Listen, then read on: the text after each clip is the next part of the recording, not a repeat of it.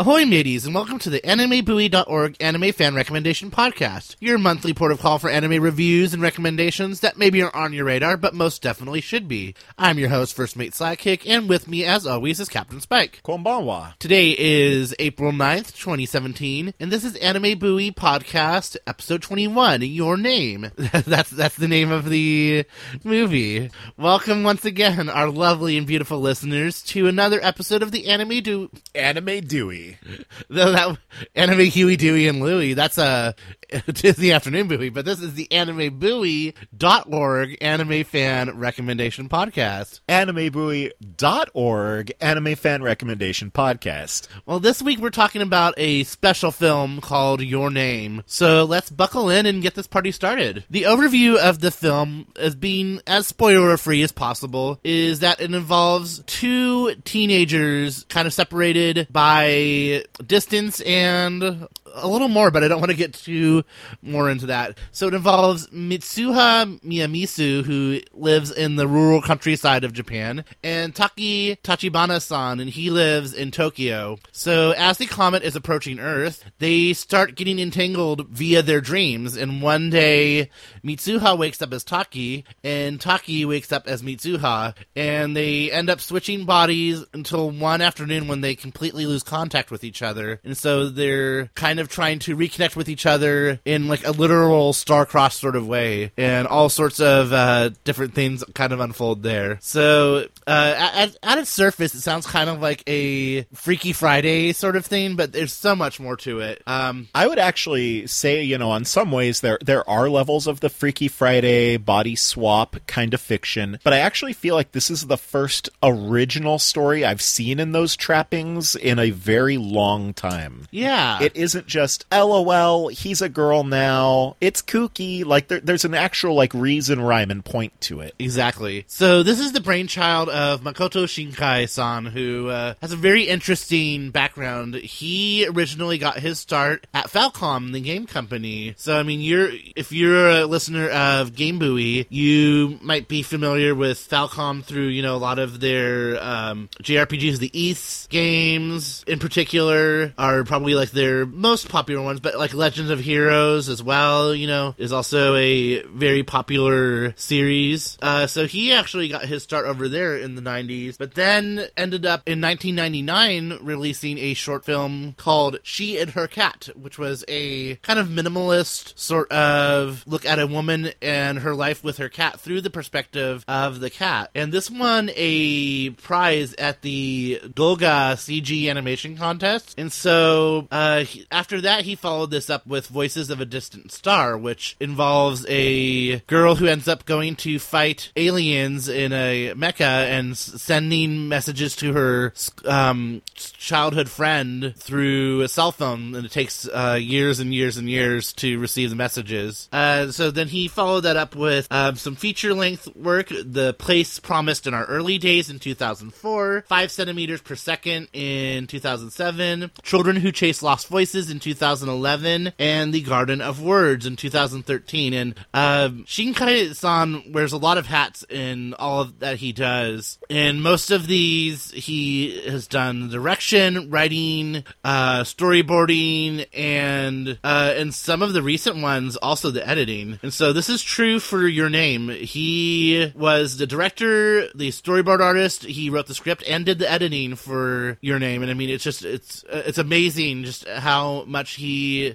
how like he kind of like you know was like the sole creative vision for this in a lot of ways. And Well, and that's actually been true for a lot of his Right. career. Uh, you know, Voices of a Distant Star, I think, is where he really came up on the radar of a lot of North American anime fans. Um, and, you know, for that feature, it was quite a big deal because, you know, he made that back in 2002. And it was basically just he and his girlfriend produced that entire thing. Um, he did pretty much all of the writing, directing, and production on his Power Mac G4 uh, using Lightwave, Adobe After Effects, Commotion 3.1, and even Photoshop. And then he and his wife voiced the two lead characters in that. So it was it's very much in his wheelhouse to do entire anime productions himself, which, you know, prior to that time period couldn't be done. And Yeah. even while he was doing this, a lot of professionals in the industry said couldn't be done and you know, that kind of creative mind and vision wouldn't really work in a in a larger production. And so for me, um seeing your name or, you know, as it's known in Japan, Kimi no Na wa, um, is really sort of like Shinkai-san's vision really being brought to fruition of that sort of singular artistic goal. And I, I think really is a complete argument for why this style of anime is is so important. I, I, absolutely think that that singularity of vision and purpose and, and sort of that laser sight on, you know, sort of what it's trying to say, mm-hmm. it absolutely services your name and, and elevates it to that next level of anime Yeah, storytelling. and I mean he's been called the new Miyazaki, and he he himself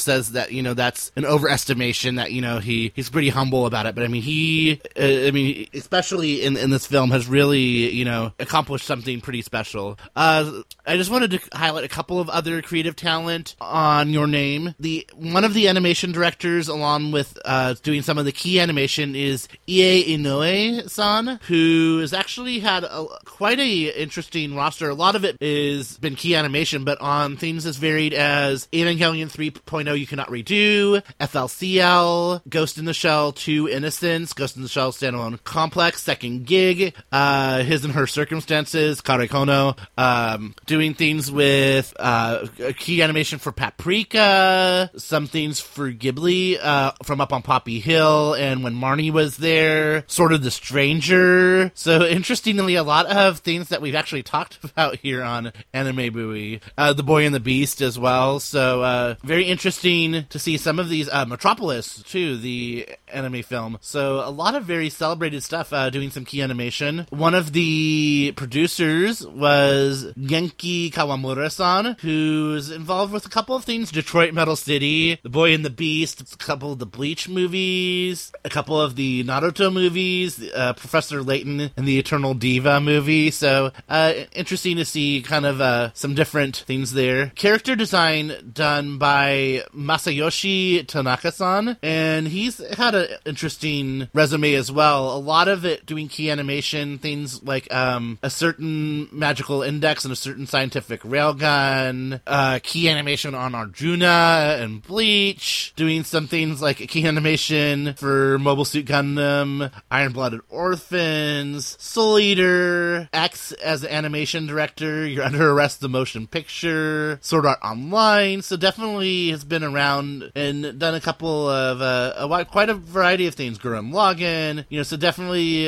definitely been around for a while. And the studio is CoMix Waves Films, which a lot of what it's released has been uh, Shinkai-san's work, but also did some work on Space Dandy, some in-between animation on Yuri on Ice. we were born to make history. yeah, um, a Doraemon movie, an OAV called Girl Power.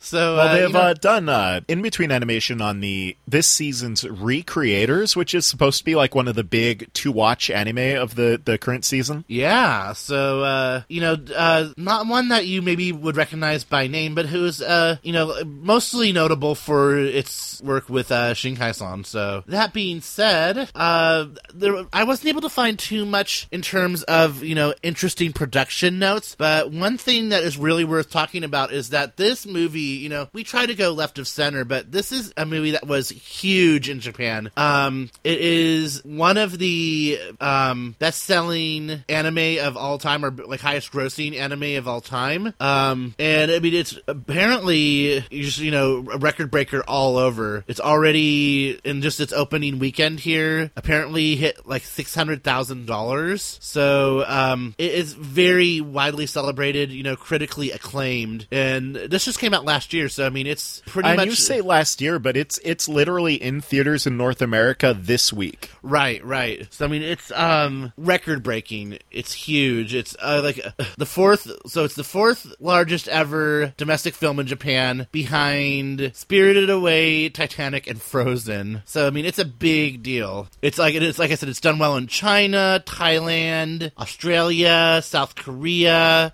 and shaping up to do pretty well here, courtesy of Funimation. So, uh, you know, definitely well deserved. So, uh, with that, I want to just get into our conversation about it. So, uh, Captain Spike, I'm curious about how you first heard about this film and, you know, what kind of drew you to have an interest in it. Well, I um first heard of this film, you know, it actually debuted at Anime Expo last year, and I believe that was its world premiere before it even opened in Japan. Oh, yeah, I believe so. And I have friends who go to Anime Expo every year, and I started to hear this buzz about this movie, and, you know, no one would really talk about what it was about, and that's actually a struggle we'll have here is I really do think the less you know about it going in, the more effective it is as a piece of film, but all anyone would say is when you get the chance, see it. And so, you know, when people hype something up to you that way, it's hard not to get immediately interested.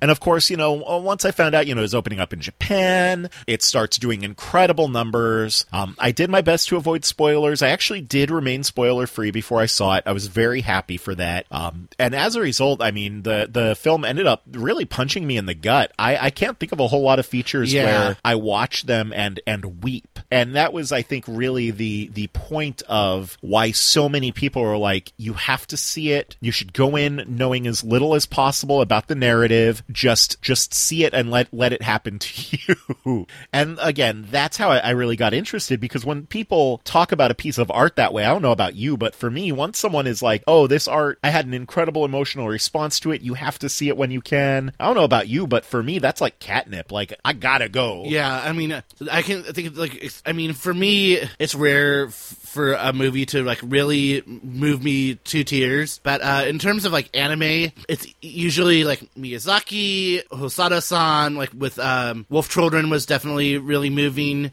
or you know Satoshi Kon. So I mean, like that level of um, masterpiece. That's that's the level I would put this on. And I really didn't know a lot about it until you started talking about it. Just to touch really quickly, and I, you know, I'd heard Shinkai's name be mentioned, but um, I actually had never seen any of his other work until uh, you know this weekend. You know, upon watching it, you you had recommended me watch Voices of a Distant Star, which you know definitely was interesting to compare kind of thematically as well. Uh, so I, I'd like to hear your thoughts on the characters in the story. You know, uh, primarily we have uh, Mitsuha and Taki, but you know also they have you know a, a pretty a pretty uh, strong variety of you know their friends and that you kind of get to know as they're swapped and not swapped. So I, I'd like to, like to know your thoughts on the characters and like how you connected. If there were any characters that you connected particularly with in, on a deeper level, or Well, the the most notable thing I have to say is that there were no characters I disliked, which um even even the estranged father. well, you know, and that's the thing is that but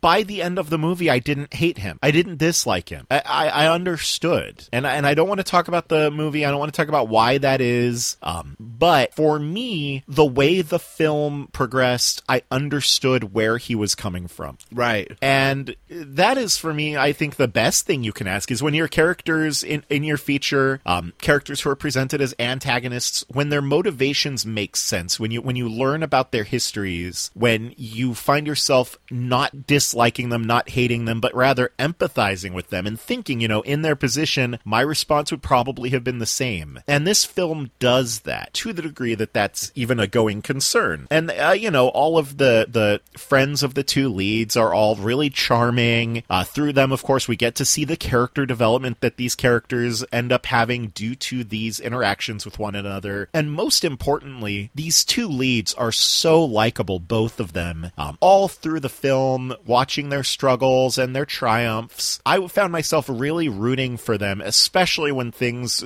don't look good for for for them. Right. I, I really was very invested in them because of how likable they were. And you know, it was interesting because uh, starting off, I thought that it was going to focus a little bit more through um, Mitsuha's perspective, but then I feel like she maybe kind of carried the earlier part of the film, where the later part of the film kind of focuses a little more heavily on Taki for you know reasons that became very clear in the narrative as it progressed. But like you know, it was very it was very cute to see the interactions when they were swapped and like kind of figuring out like who is this person. Oh yeah, absolutely. So uh, yeah, I, I The uh, two leads, I mean, like really, that's what that's what sold the movie. You know, uh, what made it made it work was how likable they were and how you were rooting for them. I'd like to hear your thoughts about the music. The interesting thing about the music is that uh, this com- this has like an opening sequence, like as you would expect in like you know a television anime or an OAV. Uh, the music was handled by Yojiro Noda of the J rock band Radwimps, and so I'd just like to hear your thoughts of uh, how you thought that it suited the movie and if it uh, just just how you thought about it. I thought the music was fantastic. Um, the use of music actually reminded me a lot of the use of music in FLCL, and that is for me at least kind of like the highest pedigree I can ascribe something. Um, again, very similar use of like indie slash alt rock to really convey emotions. Um, you know, there are a couple of times where vocal themes play in the movie, um, sort of to show a passage of time or what have you, or or just you know um, to carry the momentum of the actions going on. And I actually felt like the music was really perfect. Um, of course, the Radwimps they they actually the music for this film was written for the film, Right. And, and it really does show. Um, my understanding, you know, we saw it uh, subtitled. My understanding is in the dubbed version, they also recorded English language Yeah. versions of the songs. So I, I, you know, I always love when the original artists do that because it can always come off a little hokey when someone else does it. Yeah, we're But- looking at you, Pioneer Entertainment, Right. Tenchi Muyo. Ah, uh, Gion as they they ended up being known, right? Genon, maybe. Oh yeah, I wonder, maybe Genon. Anyway, irrelevant to the conversation at hand. Um, I thought the use of music was perfect. Um, I did laugh a little bit during the quote unquote opening sequence. Yeah, it was like, what's what's going on now? Especially because at that point, it you know, kind of the more tugging at the heartstrings parts of the plot had not really been as evident yet, and so it just kind of seemed very like slice of life at that point. and you're just kind of like, oh, Yeah, I mean, I was like, what is this KareKano? But ultimately, again, it, it turned out to be really special. The music itself was really good. Um, the way that, that it's presented in the film, it really carries the action and really assists in, in keeping the momentum up. It, it's just masterfully used. I've already looked online to find the soundtrack of it. So, I mean, it, That's it awesome. stuck out with for me for sure. And staying spoiler free, what were some of your favorite scenes or moments? Um, well, okay, so I'm gonna have to kind of cheat on this. For me, my favorite moments and scenes that I can talk about without being spoilery. Um, if I were to be spoilery, I would probably say something else. Um, particularly like the last shot of the film was very meaningful for me. But otherwise, my favorite stuff were like the use of actual Japan in the feature. Um, I saw a lot of specific like train stops that I actually went to when I was in Japan, and so that for me was like very meaningful, even if it was just very minor background stuff. It's just like really neat to watch this film and be like, oh, that store there in the background of that shot, I've been in that store, and so you know Oh, that wow, for yeah. me that for me did carry a lot of meaning, and you know it it also gave the the film more grounding for me, and uh you know because for so many of these anime films I've watched, uh you know it's it's I understand that Japan is a real place, obviously, but now Japan is like a real place in my own life, and so to see this story and particularly with everything that happens in this story in a place that I have been really increased um the tension for it, and so so I would I would uh, in the interest of saying spoiler free say that that for me my favorite stuff was really the stuff that settled this as a place that really exists within my own life. Um, but what about you? Uh, so I'll give the spoiler-free spoiler version. Like, uh, so like if if I was gonna be spoilery, I talk about how there was moments where you're like you thought that the story was gonna end, and you're like you didn't want it to end, and it didn't end. So like I w- I really liked that that kind of suspense kept going, and that you know it reached the resolution it did, which really made it really poignant. But uh, I think some of my favorite moments were really like the comedic parts. Like there's a couple part where um, Mitsuha-san has like thought bubbles, and like it's just really cute the way it's presented. Um, Oh, but- you know, I, I actually I do have one that I want to cite. oh, go ahead. um because it ties into what you were saying but very specifically um the family that mitsuha is from is uh they, they're like guardians of a shrine Oh yeah, and there's a really fantastic sequence and you know they do play it for embarrassment and laughter but there's a really beautifully animated sequence that's also very poignant um where they do like a traditional shrine ceremony and i thought thought that sequence was beautiful, and um, you know, it, it really did. It, it communicated in a lot of ways through a simple scene of showing rather than telling. It showed us the weight of um, sort of this family's place in society in modern day Japan, which ties into one of the other characters' plights that you and I were talking about a few minutes ago. But I, I don't want to talk about Right. too much of the I see. I thought you were going to talk about when, because you know they they the ceremony is about like making sake and they have to like chew the rice and spit it out, which, uh, like you said, is kind of played for embarrassment. But then uh, the little sister's like,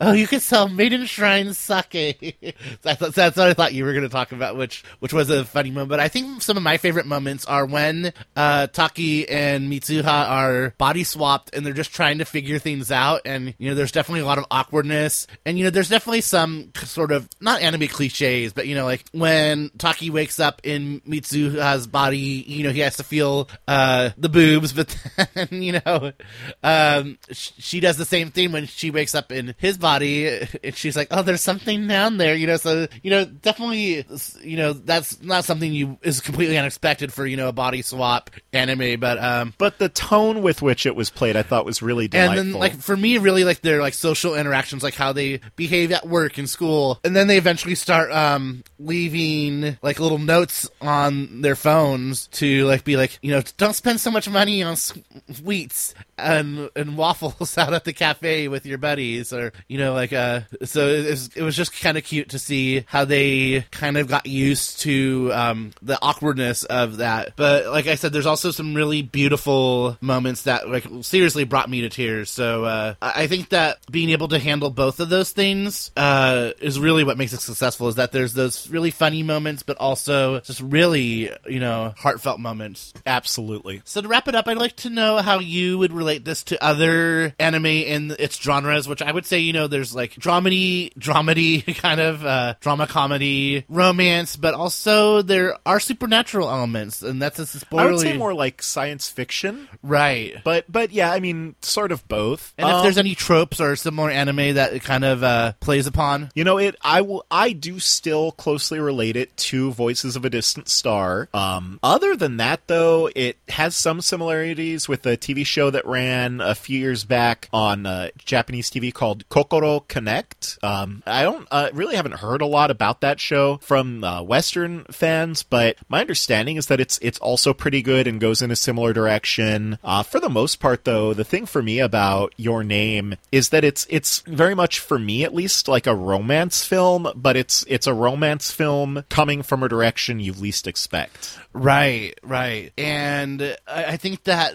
knowing the context, at least, of Voices from a Distant Star is really beneficial because there's the kind of theme of being Literally connected. star-crossed lovers. yeah, being connected across time and space, so to speak. And I mean, I, I'm not going to go too much more into that, but Yeah, that that from Voices of a Distant Star though, and and I can see how that kind of situation relates. yeah, so it's just it's really something special. Uh, do you have any closing thoughts on it before we? Uh, See it. Uh, if you're Yeah. listening to this show, you should see this movie. Yeah, I mean, if you're listening to this as it as this is a new episode for us, uh, it's airing in theaters this week in North Yeah. America. we are literally gonna go see it again in the theater tonight. Yeah. Like it's that good. yeah. Um, aside from that uh, supplemental material, there was a novel written by Shinkai-san meant to go with the film. It was released a little bit ahead of the film's release. My understanding is that it follows the plot pretty much exactly, and I believe there's also a manga adaptation as well. I'm not too familiar with that, but uh, I've heard that it exists, but I haven't read it or seen it. Yeah, so it's just it, it is a beautiful gem of a film. Uh, probably one of now one of my top anime films. Uh, maybe just even top films. Really, I mean, it's that it's that good. Yeah, I'm very eager to see it again. All right, with that, uh, we're going on to our Ask Mail, or dot Ask Mail, sorry. This month we're talking about Your Name. Are you familiar with this 2016 film that was critically acclaimed in Japan? Um, we had Emiru69 saying, I haven't watched the movie, but I want to. Unfortunately, the film is not showing near me. Edwin One Four said, Yay, it's playing at my local Tinseltown. And uh, Your Enzyme saying, Well, this is sad. The theater that was going to be playing Your Name by me got a corrupted copy and it won't play past the intro. That really That sucks. I hope that they've resolved it since then and that you have a chance because this is uh, it's beautiful. Um, really quickly, um, Have you been watching any anime that you want to point out? My anime watching has been a little bit slow, personally. So, uh, You know, I expect in the next week or two we'll be doing a new season preview, so I should hold my thoughts for then. But I have been watching the new season shows, and I'm really excited about several of them. excellent. Well, I'm looking forward to that. With that, we love your iTunes, Google Play, and Stitcher Radio subscriptions, ratings, and reviews. We like your Facebook likes, and we effing love Twitter. You can mail us at mailbuoy at animebuoy.org, mailbuoy at animebuoy.org, and our home base is animebuoy.org. AnimeBuoy.org. Spike, can you please give us some shout-outs? Of course, I'd like to point you in the direction of Podyukin, CCCP, Comics, Cosplay, and Cons podcast, focusing on the three favorite non-video game nerd pastimes of Dave at Edward Wong 4 and his co-hosts. You should also check out GameBuoy.org, GameBuoy.org. where Sidekick and I talk about left of center gaming news and views that maybe aren't on your radar, but most definitely should be. We have a live episode coming up. It's going to be a lot of fun talking about Legend of Zelda Breath of the Wild. You should also check out Ranger Pride Cast, where myself and Shane Alenko talk about the current season of the Power Rangers meta series, as well as the current season of the Super Sentai meta series upon which it's based. If you're interested in what we talk about here on Anime Buoy, you'd probably be interested in what we talk about on Ranger Pride. Yeah, So I I've can- definitely become a Sentai fan, like in a big way. Yes. What about you? I'd like to shout out to Transformation Sequence, the podcast where a panel of nerds gets to talk about anime without fear of random bullies making fun of them because their are swapped and don't know how to act in each other's bodies. I'd also like to shout out to Reading is Fundamental, the RuPaul's Drag Race podcast with myself, Spike, Rob Roberts from Orange Lounge Radio, and Delvin from VG Realness, the podcast where we serve tea and dish about everything RuPaul's Drag Race hunt tea, and the Same Type Attack bonus podcast where Spike and I, along with Trainer Sulker, dive into the deeper worlds of Pokemon twice monthly. With that, thank you so much for tuning in. We hope that you've, uh, if you hadn't been familiar with your name, that you're definitely interested in it now. And like, if you have a means of seeing it, you know, we recommend everything that we talk about here. But you know, this is a a must see. You know, it's a modern classic. So please uh, let us know if you check it out, and we'd love to hear your thoughts. With that, thank you for listening, and uh, without further ado, keep watching, Keep watching. keep thinking, Keep thinking. and what's your name? Oh,